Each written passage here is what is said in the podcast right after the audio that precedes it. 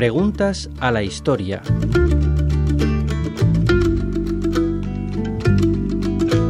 ¿De dónde viene la expresión tener muchos humos?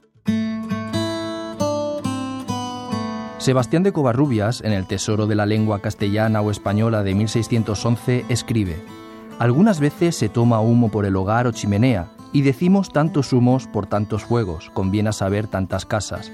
El diccionario de autoridades, basándose en las aportaciones del anterior, señala que se toma humos en su forma plural, también por el número de vecinos o casas que tiene un lugar, que también se suele explicar por el nombre de fuegos, y añade, por traslación significa vanidad, altivez y presunción.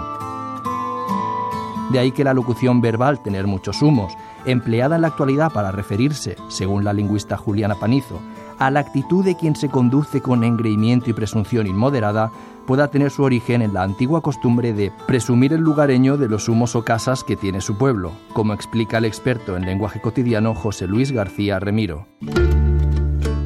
Joseph García Rodríguez, profesor de lengua española en la UNED.